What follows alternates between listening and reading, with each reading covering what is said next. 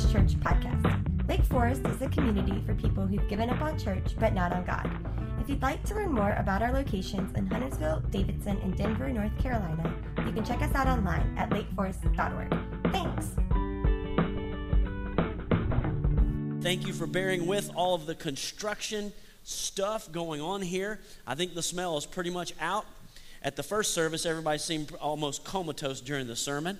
I don't know if it was my sermon or there were still a lot of fumes from the floors that were resurfaced. We'll find out this service, but good to see you all. Let's talk about how we're living our lives in 2018 here in the 21st century, and let's bring that to this encounter with Jesus today. There's an interesting book written about our culture a few years ago called Amusing Ourselves to Death, written by Neil Postman. And there's a part in this book where he compares uh, two different authors from the early 20th century who were making predictions about what our Western culture would be like today. And what's interesting is these two men predicting had two very different views.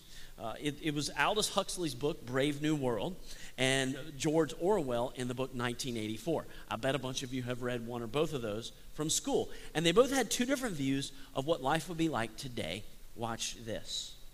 In Orwell's future, he feared that books would be banned. In Huxley's future, he feared there'd be no reason to ban a book for nobody would want to read one. In Orwell's future, he feared a, a truth would be concealed from us in Huxley's future, he feared we won't even be able to tell what the truth is because there'll be so much information. He feared the truth would be drowned in a sea of irrelevant information and we wouldn't even know what is true. Hmm. Orwell feared we would become captive to culture. Huxley feared we would become a trivial culture. So busy chasing down things that ultimately don't matter that we would never do meaningful things. And so, a hundred years later, I think that Huxley would not be surprised at all by the amount of time I spend on my smartphone. Huxley would not be surprised at the amount, the average amount of time you or I spend in front of a screen, or the time we spend chasing and hunting down useless information or trivial amusements that just churn and churn and churn our time even uh, while we know we're sometimes missing the bigger points of life, but we really are, according to Postman, amusing ourselves to death, maybe a soul death. He, uh, Huxley did say that in the future, in our vigilance uh, against tyranny, Western culture will have, quote, failed to take into account man's almost infinite appetite for distraction by smartphones. Do you think he has a point about this? Do you think he got this, this point right about who our culture would become? I do. Uh, and, and, this message is very much for me, and, and hopefully, as you just listen in, uh, it will be helpful to you as well. And we want to jump into God's Word now, eh, but, but I want you to bring with you an answer to this question to Jesus today. What is your appetite for distraction? What, what is it that you spend time doing thoughtlessly, sort of mindlessly, reflexively, or maybe on purpose, or worrying about or pouring many of the best moments of your day into that ultimately has zero payback? Like it doesn't matter that much. A different way of asking the question is are, are, are there things you could be getting done but for these distractions? What is distraction costing you? This has been a, a, a, a helpful question for me this week to bring to this text. Because I think distract, distraction is costing most of us much, way more than it's worth. And God calls us to a higher, different life. If you have your Bible, you can turn it to Luke chapter 10, or there's the Bible in, in many of the seats, or on a Bible app, and, and we'll have it on screen, although Carol just read it for us. Let me set the scene. At this point, in the life of Jesus, we're at the last few months and weeks of his life and ministry. He's spending time, he's now left Galilee, and he's getting closer to Jerusalem for the final time for Holy Week. And he knows as he gets close to Jerusalem, the conflict awaits him. Traps by the religious leaders are awaiting him, and the cross is waiting for him. And it's just uh, uh, uh weeks away at this point. In a few verses before today's passage, Luke writes this in, in nine, chapter 9, verse 51. When the days drew near for Jesus to be taken up, Jesus knew he would be murdered by a death on a cross and that he would raise again, rise again from the dead three days later. He set his face to go to Jerusalem. So, this is the context. Time is of the essence. Jesus knows he only has so much time. Verse 38 of chapter 10. Now, as they went on their way, Jesus entered a village. The, the disciples and Jesus were coming from Jericho. There was, about a 20 mile journey uphill through the mountains to Jerusalem, which sits on a mountain top. Uh, and they come to this village that's a suburb of Jerusalem. It's the village of Bethany. It's two miles outside of Jerusalem. And based on how many times it's recorded in the Gospels that Jesus came to Bethany, apparently this is where he felt the most safe. Most of the time, when he would stay in or around Jerusalem, it was here. He felt safe from the traps set for him in Jerusalem. And he was mostly at home, and we have recorded that he felt most safe with this certain family of three two sisters and a brother Mary, Martha, and Lazarus. Yes, Lazarus is the one whom in just a little bit after this story, Jesus will raise from the dead. Now, today, Bethany, you can go there today. It's in the Arab West Bank, and it's known by its Arabic name, Al Lazaria, which means the place of Lazarus. Even though I said that with a Spanish accent, um, that is the Arabic name. This family of three seem to be the closest friends with Jesus, safe people with whom Jesus can recharge. We, we encounter them multiple times, so they seem to be his closest friends who aren't traveling with him all the time. One writer speculates why they felt safe to him, that perhaps it felt wonderfully familiar to Jesus to be around this trinity of love between three family members. Perhaps, we don't know, but this was a safe place for him.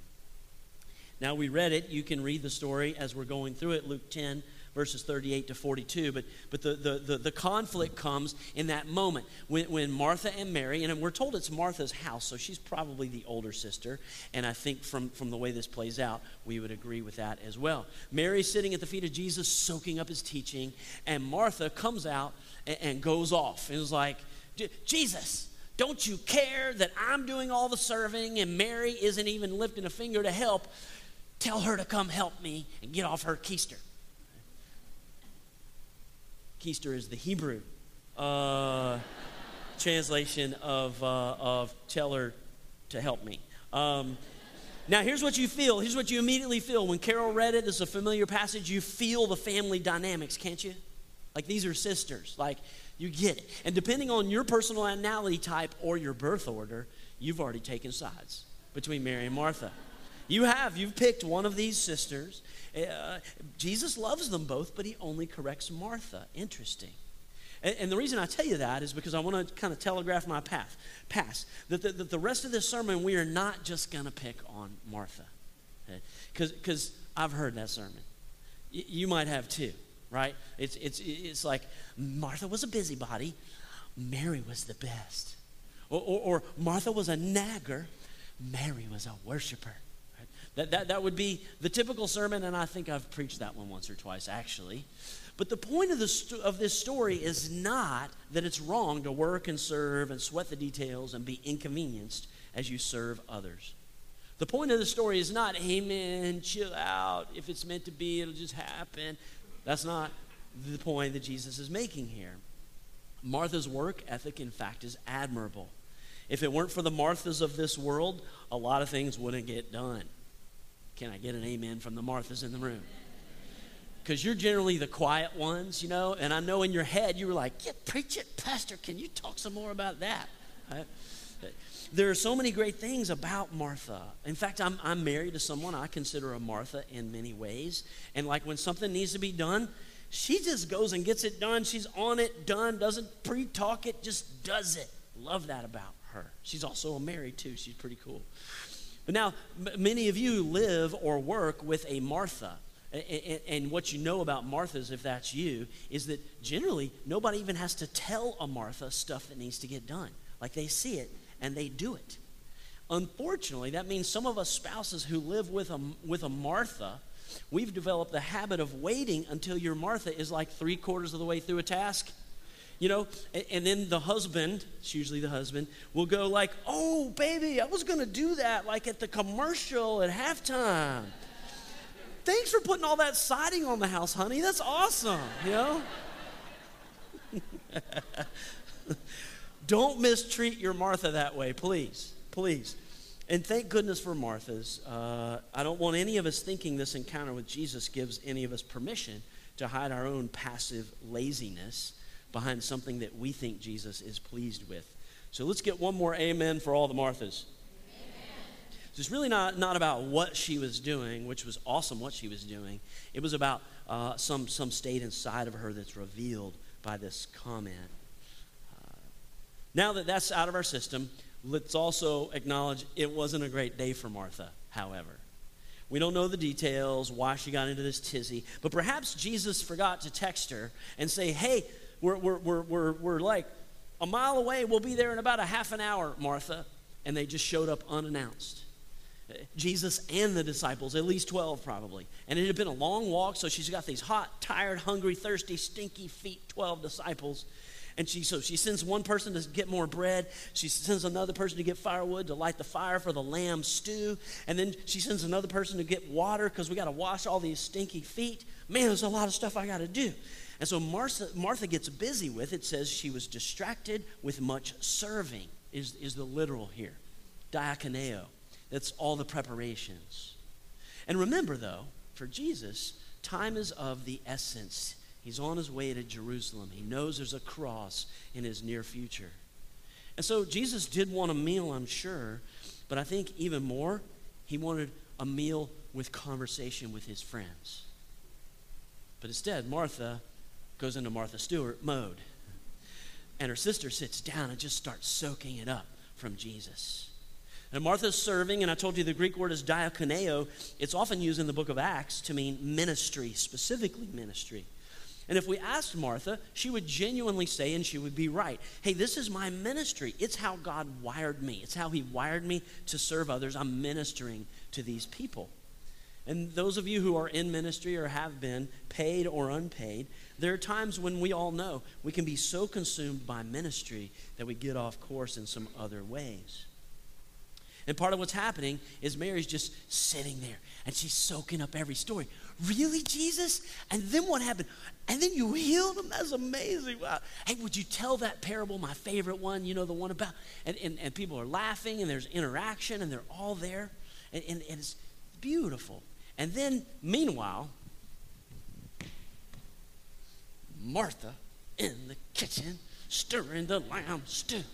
And every time they get louder over there and they're having fun, she's like, it sure would be nice if I had time to be out there with Jesus. And then they all laugh, ha ha ha. And she goes, that's so funny, Mary. You're not funny at all. You just think you are. Jesus is just laughing because he's the Son of God. and she slowly gets as hot as the stew that's now starting to boil. And who does she go for? Her sister? No, she goes after Jesus. Lord, don't you care? Now, here's, here's, a, here's a little tip it's a dead giveaway that you have gotten off course in your life if you're taking a swing at Jesus. Okay? you're coming in hot at the Lord God Jesus Christ, you've lost all perspective. and that's what I mean. It's her perspective that she's lost. It's not what she's doing. And notice her rant starts with these words Don't you care? To Jesus. Let's get theological for a moment. Jesus is the most patient, loving, selfless man who ever walked the earth. And she says, she gets to a state, a loss of perspective, where she says, Don't you care? This is the eternal Son of God. He knows the worship of angels. He is full of the glory and the might of God in heaven. And yet he set all that aside to step into this broken, dirty, painful world and submit to our suffering and sin. Don't you care? He's a short time away from a death like no other death in history. The abandonment, the hurt, the sorrow, every sin that's ever been committed, none by him, his own self, will be piled on his shoulders on the cross in that moment when he is about to atone for the sins of the world by dying willingly on the cross and then conquer death and sin through his resurrection three days later after wrestling death and evil dead. Don't you care? We gotten you ever been at that moment where due to things and maybe the state of your own soul You were at a point of complete loss of perspective. Lord, don't you care? Well, that's Martha in this moment. Now, do you think anybody else was uncomfortable in this moment when Martha storms out of the kitchen with her pointy finger at Jesus? Have you ever been like where somebody else's family issues pops up out of nowhere? You're like, oh, wrong day to come for dinner at this house, right? And you, you start studying your, your, your napkin, you know, because you know that this is the continuation of an argument that started long before you pushed that doorbell. Uh, I think we've all experienced this. And I think the disciples are very uncomfortable, and they're like, I mean, we, we understand that when we get to Jerusalem, there's going to be conflict with the religious leaders, but here, this is, this is our safe house. It's supposed to be safe for Jesus and for us. So, what's Jesus' reaction? Martha, Martha, Martha. No. Shameless 70s pop culture reference. But the Lord answered her, Martha, Martha. Notice a couple of things. He does not embarrass her the way she was trying to embarrass her sister. He doesn't hit back and pull rank and say, Do you know who you're talking to? He says, Martha, Martha. One Bible scholar says the double naming here means something profound. He points out that we see it at important times throughout the Bible. We see this double naming at the burning bush when Yahweh is revealing himself and he says, Moses, Moses. We see a heartbroken King David saying, Absalom, Absalom. He's talking about his son. Jesus on the cross, a few weeks after this encounter, will say, My God, my God. This double name thing turns out to be a Hebrew expression of intimacy. At Martha's worst, at your worst, Jesus says, Hey, Mike, Mike, Martha, Martha. Somebody after the first service asked me if I'd use the name Steve. Steve, Steve. I'm your friend. Now, don't you think there were things that Jesus really wanted to tell Martha to here at the end, not just Mary? These are his friends. He didn't just want it to be for Mary, he wanted to share these precious moments with Martha as well. And I think Jesus was saying something to Martha very much like what I've been hearing from him in my own life, particularly my life of distraction. Distractions have been sucking more time from me, and I believe more vitality from investing in more healthy things like Mike, Mike, it's not your work that's, that's the problem, it's your worry. Mike, Mike, it's not the, the pressure you're under. I know all about pressure. Here's how to handle it with me. Mike, Mike, it's not just the preparation and the ministry you're doing. Sometimes you let those be a distraction from what matters most. Mike, Mike, put down the phone and the news apps and actually do something constructive. Now, I want you to notice this again. Back to my first thing about we're not just going to bash Martha. And particularly, what she was doing was really important. It was hospitality. She is like the pinnacle of the highest cultural, ethical value in that day, which was hospitality, radical hospitality. And that's beautiful about her. And, and, and we would do well to emulate her with radical hospitality ourselves. But, but whether it's hospitality or anything else, what you do is really important and that was important for Martha. But how you do what you do is as important as what you do. Let me say that again. How you do whatever God has called you to do in life work, hobbies, people in your life what you do is just as important. Uh, how you do that is just as important as what you do. There are business leaders, education leaders, ministers who get stuff done. Like, man, they are good at doing the what that God has called them to in ministry and industry and education. But you know some of those leaders who've left a wake behind of hurt like nobody's business, like bodies piled up. But they think, hey, because I'm doing the right thing that God called me to, the what, it doesn't matter how I do it. And that's not true at all. And it's part of Jesus' diagnosis for Martha here how we do things is first and foremost an indication of the condition of our heart. Have you thought about that? How we do what we do is one of the things Jesus is trying to teach Martha that she's doing, which, by the way, takes us to this cup. Did you get a cup on your way in? If you didn't, slip up your hand, and, and one of our hospitality pastors would love to, to, to hand you one. Did you get a little cup on the way in? Well, I brought a big cup so you can see it. Everybody has a cup. You are a cup. We all have a cup. And there are things in your life that replenish and fill your cup up. And, and, and, by the way, we should each know what those things are that fill us up. For some of us, it, it's time with, with our best friends. For some, it's time with family. For many of us, what replenishes our cup are hobbies, uh, recreation. That's really true in my life. I get unhealthy if I'm, if I'm not doing uh, uh, uh hobbies. That fills up my cup. For some of us, it's when we do a really good job at work. For some, it's school or the athletic team. That really replenishes us. Um, we should know the people and things in our life that really fill us up to the top of our cup. But the way life works is no matter who you are, there are also moments when things deplete us. Things are regularly required from you and me and you have to pour out a bit. You just do. Now, sometimes these are great things, like hosting a birthday party, a surprise party for a friend, or a birthday party for your child. Sometimes they're great things like a peak moment at work, but you're really pouring out, like when I preach every Sunday. It, it, it depletes me, but it's my favorite thing that I do. Now, some of the things that deplete us, that are pouring out, are not um, exciting at all. Some of them you signed up for, some of them you didn't, and you just have to do it. Uh, some of the things that deplete us might be a family member, might be a boss that depletes you. I don't know how this works in your life, but, but there are moments, there are days, there are weeks, whole seasons of life when it feels like all you've done is pour out to all these people and tasks. And, and some of us, this is what our life feels like these days, like right now. For some of us, reality is, is just this like, my cup's just empty, man.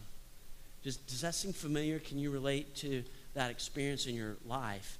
And so I have a question. It's a question that we know the answer for Martha. We know her cup was empty. That's why she reacted this way. But how about you and me? How empty or full is your cup right now, today? If I had to ask you to quantify it, like right now, and I put you on the spot, like don't just like mail it in. In your head, pick it. Where, where, how empty uh, or full is your cup. Um, would you hold your cup that we handed you intentionally now? Uh, just hold it. And, and, and, I want us to reflect on, for a few minutes on a couple of questions. Um, like, uh, not just how empty or full is it, but especially, like, how do I know when my cup is getting empty? Like, what are the telltale signs that you're toward the bottom of pouring out? Like, for some, it would be overeating. For some, the telltale sign that we're getting depleted is overwork or over drink.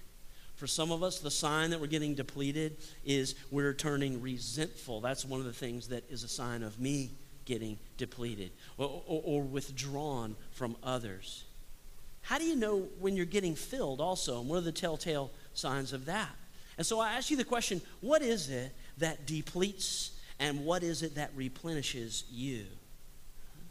And in fact, would you, I, I, want us to really think about this. Like, this is about where our lives intersect with running on empty, with Jesus offering what he was offering that day. Would you just take a second, and, and, and I'm going to ask you to stand and with one or two people nearby, just like you can just do top of the line surface, or you can go right down here and do like, what's something that replenishes you? What's something that depletes you? And how do you know when you're getting depleted? Would you just take a risk and talk about that for a second with one or two people nearby? Please stand up. This is tall.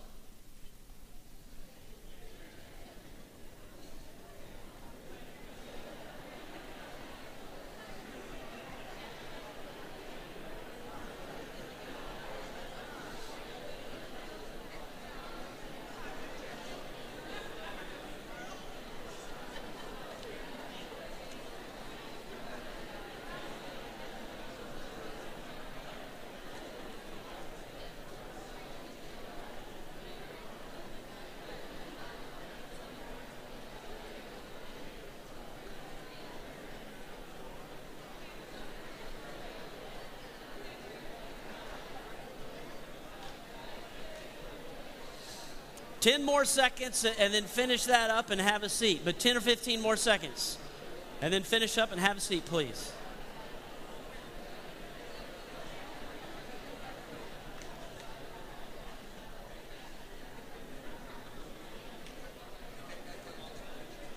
All right, if you guys would have a seat, please.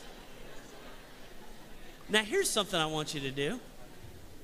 Uh, again, you don't have to. If you're new here, I can sometimes sound bossier than I actually am, so you don't have to.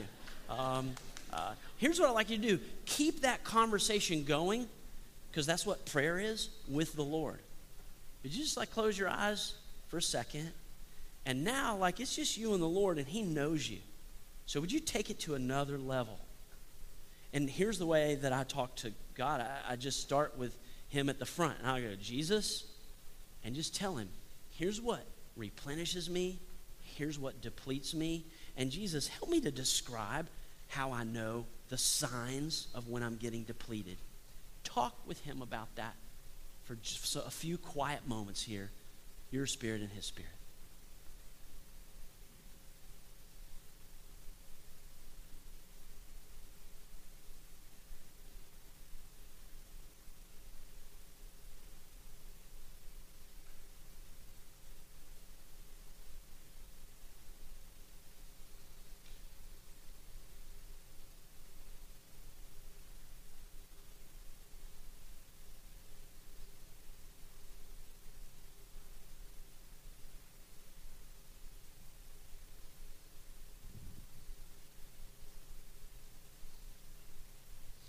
Now, why don't you hang up the conversation with him and just say amen to him?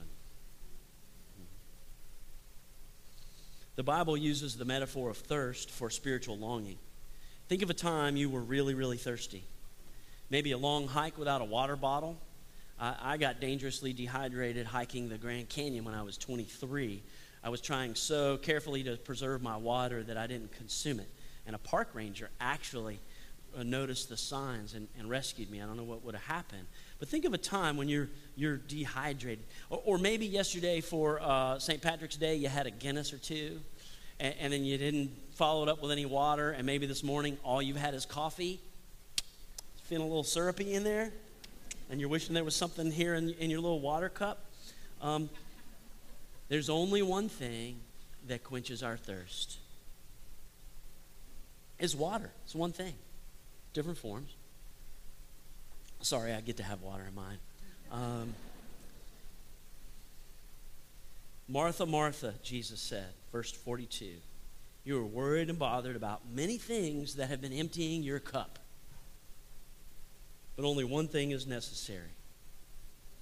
You know that one thing was? It's what Mary was doing. And you might read the story and you're like, well, Jesus, what's the one thing? It's what Mary was doing. Hybels calls it an exchange of love between Mary and Jesus. And I like that because it's a personal interaction that's happening. There are others in the room as well. But she, along with the other disciples, is soaking up and enjoying the presence of Jesus, and it's filling her cup. And I would suggest Jesus is doing the same with Mary. He's enjoying being with her and the other disciples. And there's a connection back and forth between each of them. And that is what, that's the one thing that will most reliably heal and replenish from some of the stuff we just named. That's what will calm the irritability. I saw a dad in REI yesterday jerk his son out of the store. The son wasn't pitching a fit, the dad was. This is what will heal the irritability. That's what will heal the insecurity that rages and causes us to say things we, we wish we didn't. This one thing is what will give perspective to the perfectionist.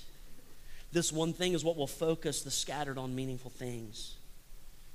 It's what will pour into the empty feeling we have when we're depleted, and life depletes you, life depletes me. It's not if, it's when and how frequently, pretty much daily, it depletes me. And Jesus says, Martha, Martha, you're missing this one thing. And these are Jesus' words, the one thing thing. And there are a lot of things in our life that do de- replenish our soul. And it's really important to do those things. For some, it's working out. But there's the one thing Jesus says is absolutely necessary, and it's his gift to us, and that is flat out the presence of God in our life. And I know I just went from really practical to like, Mike, that sounds out there and metaphysical. I know. But Jesus, the master of life, says it's the one necessary thing that will replenish you. So, where do we start? With that as the one thing, the presence of God. Well, A.W. Tozer was a, a, Chicago pastor and thinker and writer in the 20th century. He greatly influenced me when I was in college. I read everything by him. And he said the most important thing uh, about you is what you think when you think about God. So let's start there. Who and what is God to you? Is he scary? Is God aloof? Is God too busy? Do you take God for granted? That's what I'm guilty of in my distractions. I take God's presence and God's gifts of greater things for granted, and I'm distracted by the lesser, trivial, trifling things. Do you know who God is? God is the all sufficient one. He doesn't need any of us, but He enjoys each of us. He is all wise and all powerful. And God is good. I'm telling you, God is good. God is merciful. God is generous. God is trustworthy. Every person in your life will fail you in large or small ways. God will never fail you. God is self sacrificing for you and I through coming as his son Jesus. We can experience the presence of God. And some of you, this is your moment, the moment to receive forgiveness, the presence of God into your life through Jesus. Receive this second chance, the, a life of purpose. Receive what Jesus is offering you, the one thing. And you say, Jesus, I want to receive what you're offering into my emptiness, the, the one thing necessary. I still have questions, Jesus, but I want to walk together with you on this. And you just put your faith in Him, ask for His forgiveness, ask Him to fill your cup with His Holy Spirit. Um, honestly, I'd like to, I'm not bossing you around, but I'd love it if you took your cup home, like all of us Lake Forest people, and put it beside your bed. And, and, and, and, and tomorrow morning, after a night's sleep, and your body is depleted of water, that's the most depleted moment. When you wake up and your mouth is all sticky, feel like you got little tiny sweaters on each of your teeth. And if, take that cup Put, put, it, put it empty beside your bed before you go to bed. Or, or go ahead and fill it up. But take that cup, fill it with water, remembering Jesus saying one thing is necessary. And notice how your body will kind of lean in as the water's going into it. Ah, and you feel it spreading out as you take sip after sip. I would love for you to do that every morning this week as a physical. I need physical ways to embody my relationship with Jesus. And as your way of saying, I come to you, Jesus, as my one thing. While you're thinking about that, listen to this word of God. Oh God, you are my God. I shall seek you earnestly. My body longs for you in a dry and weary land where there is no water. Walking around Target yesterday, people looked tired. I saw so many faces expressing an emptiness of their cup. And God's word said, As the deer pants for water, so my soul pants for you, O God. And Jeremiah 31, the eternal one says, I will satisfy those who are, satisfy those who are weary and have thirst. And in John chapter 7, at a strategic moment, Jesus said, verse 37, Let anyone who's thirsty come to me and drink. Whoever believes in me, as scripture has said, rivers of living water will flow from within them. You'll be replenished, he promised. That's his promise. His promise. He will replenish you with rivers of living water. That's the only thing that will quench the thirst of your soul and mine and this world's, this distracted culture. Because every day of my life and yours, we need him. Because there are things every day that will empty our cup. And that's what Martha needed in her distraction. It, it, it, it's exactly why, as one author says, the wheels came off of her attitude. she had an empty cup. That's why the wheels fall off of my attitude sometimes. I forget that the meal I'm preparing is as important as the person I'm preparing it for. I forget that the point I'm making isn't nearly as important as the person I'm trying to make it to. I forget all this and things fall apart. But Mary, Mary moved in close and, and sat at the feet of Jesus. How do we do this? She sat at the feet of Jesus. She was his disciple. This is important to know.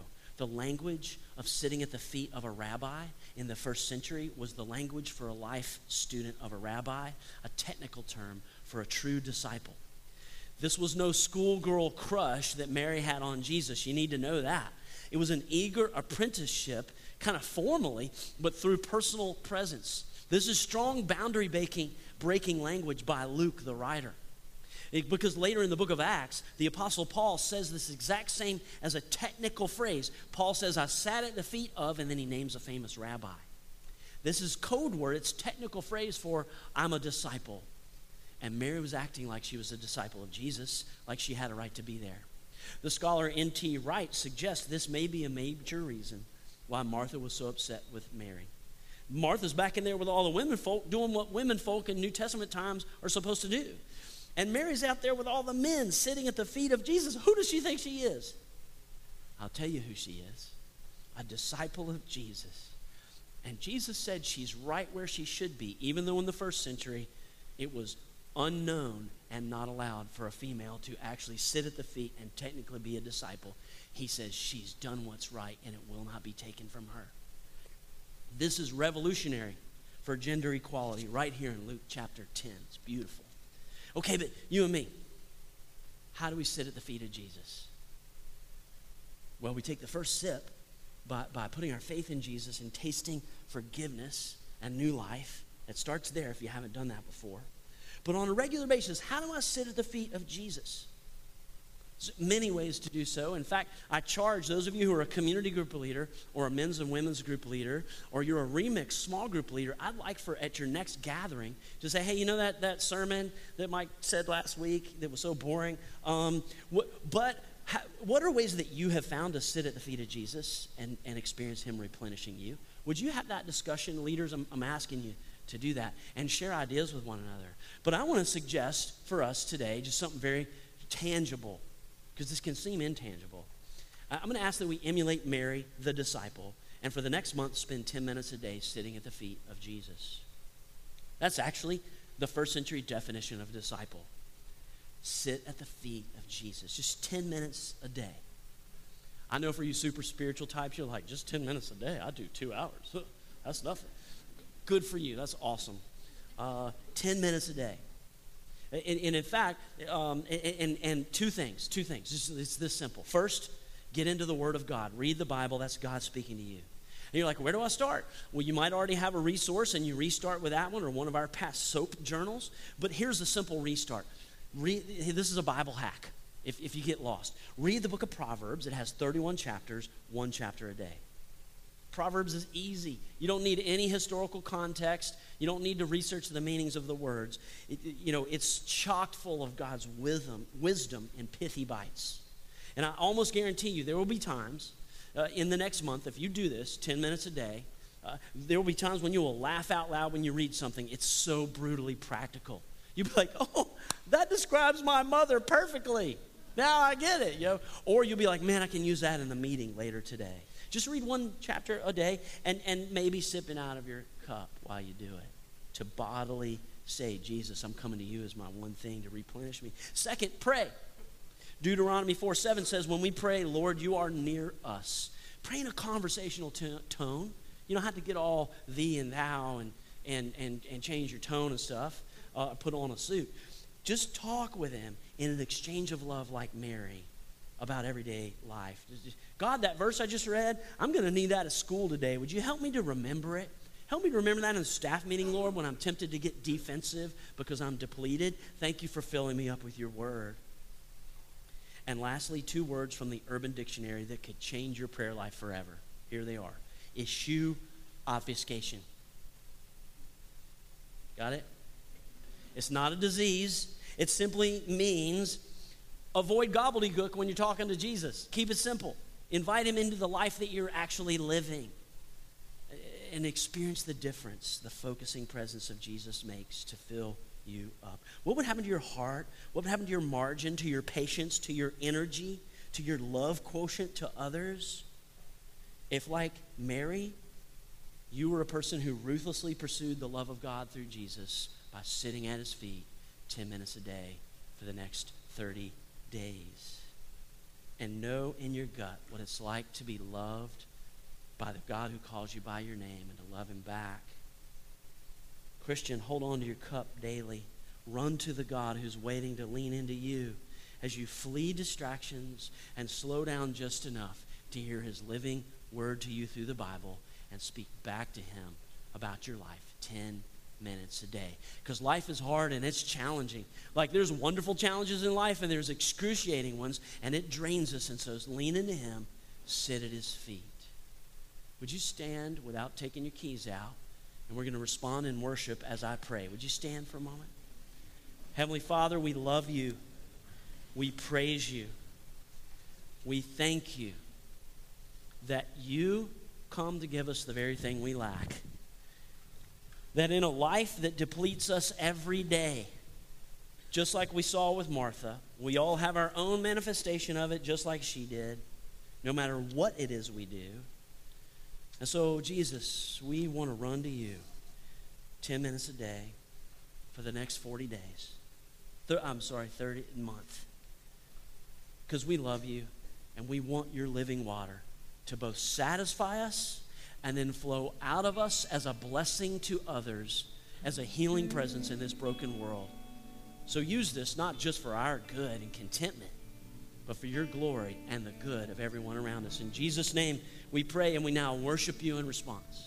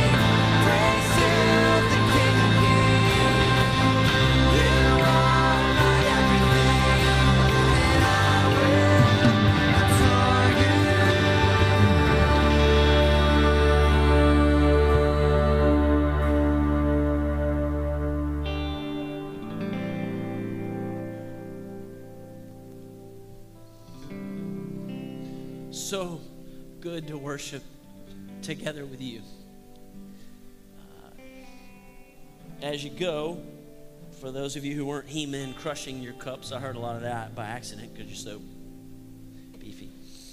You might even put your uh, Easter invite in your cup. I hope you'll take that with you and maybe even have it with your cup and in your 10 minutes pray for your one more person to discover Jesus as living water.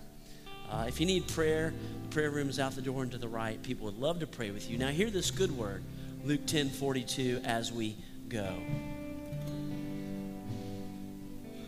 Mike, Mike, would you say your name out loud twice? Uh, this week, reject being anxious and troubled about many things. Run to the one thing necessary. Choose with Mary to sit at the feet of Jesus daily and it will never be taken away. May you live as a filled up person, overflowing to others this week. Go in peace. Amen.